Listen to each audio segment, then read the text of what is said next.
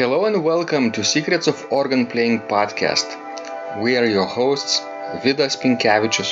and Aušra Motuzaitė Pinkevičienė. We've been mastering secrets of organ playing for more than 20 years and sharing them on this blog since 2011. On this show, which we create from our home in Vilnius, Lithuania, we strive to help you grow in every area of organ playing, including practice, technique, repertoire, sight reading, hymn playing, improvisation, composition, music theory, harmony, and many others. Our hope is to help you become a complete musician or what we call as total organist. A program which we have created to help you reach your dreams faster than you would do on your own. If you are new here, we invite you to subscribe to receive free updates of this blog at organduo.lt. By subscribing, you will also receive free video how to master any organ composition and 10-day organ playing mini course. And now let's go to the podcast for today. Hi guys, this is Vidas. And Aušra, Let's start episode 494 of Secrets of Organ Playing podcast. This question was sent by Sally, and she is our total organ student.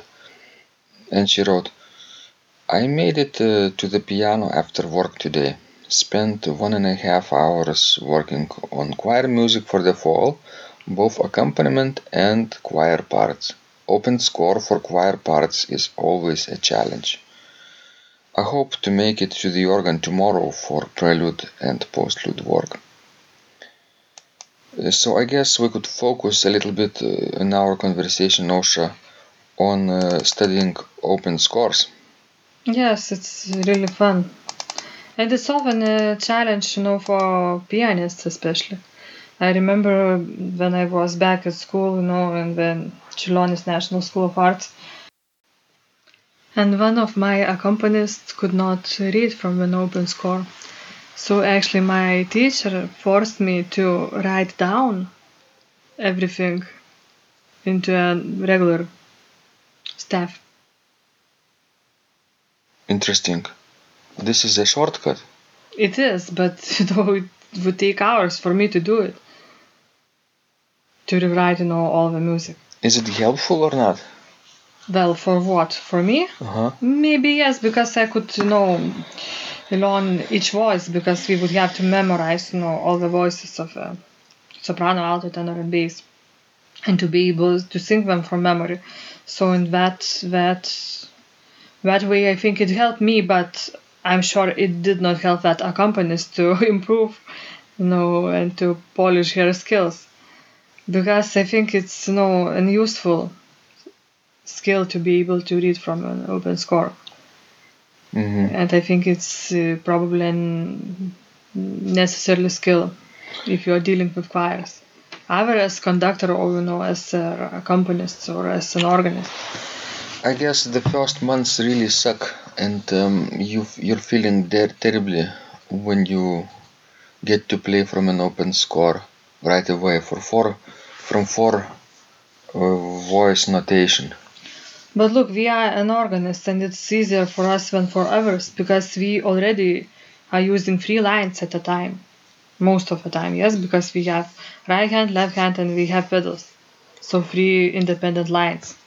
Now here you just have additional, hmm so that's it.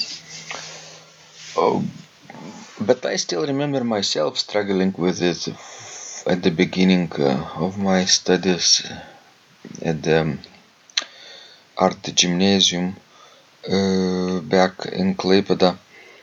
So I guess um, more systematic approach would be probably uh, easier for a student and less stressful. What if uh, a person took not four part notation but let's say one part notation and only played uh, one line right hand uh, left hand and then uh, after let's say a week or a month they would do two parts. Soprano alto. Soprano tenor. Soprano bass. Alto tenor, alto bass, tenor bass. I think that's a very slow approach. I don't think many of us ha- will have time to do it. And then uh, three part notation. Soprano alto tenor. Soprano alto bass. Alto tenor bass. And finally four part notation. Soprano alto tenor and bass guys you you cannot see Ausra now but she is covering her ears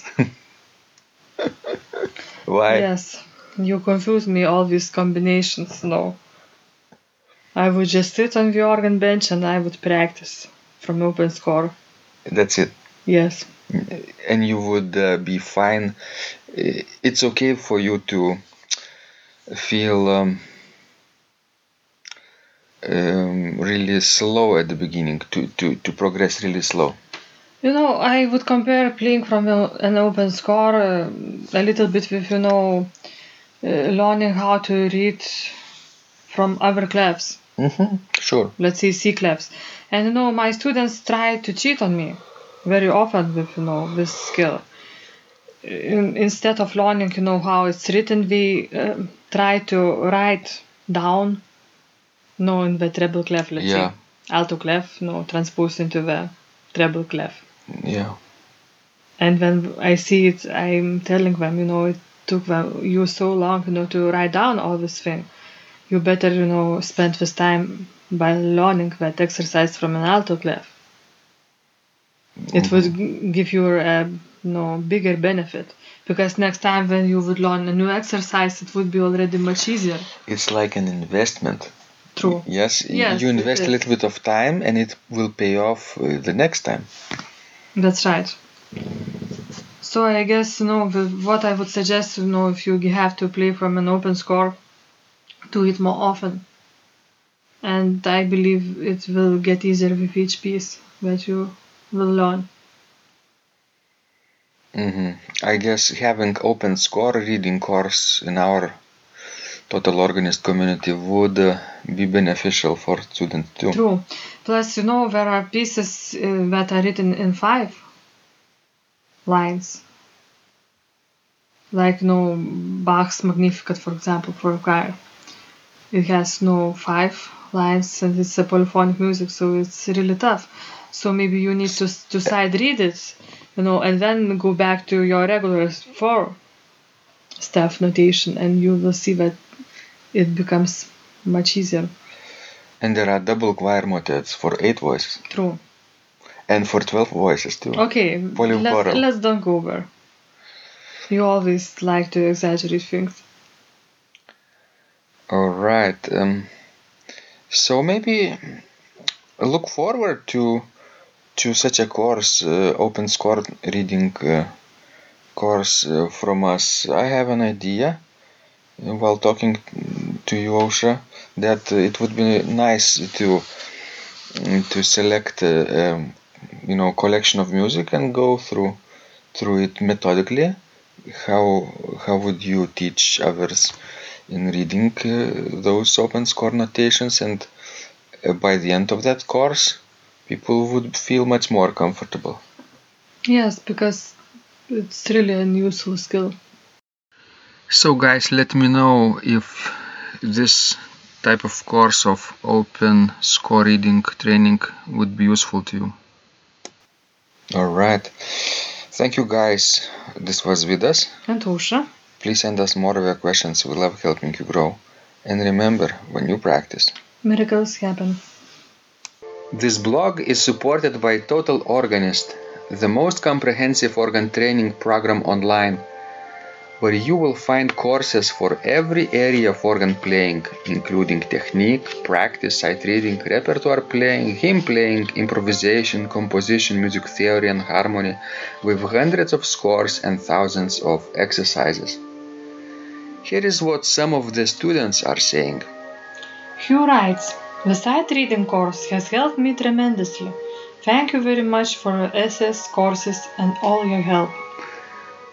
Robert writes, I found the fingerings, registration ideas, and general comments to be excellent.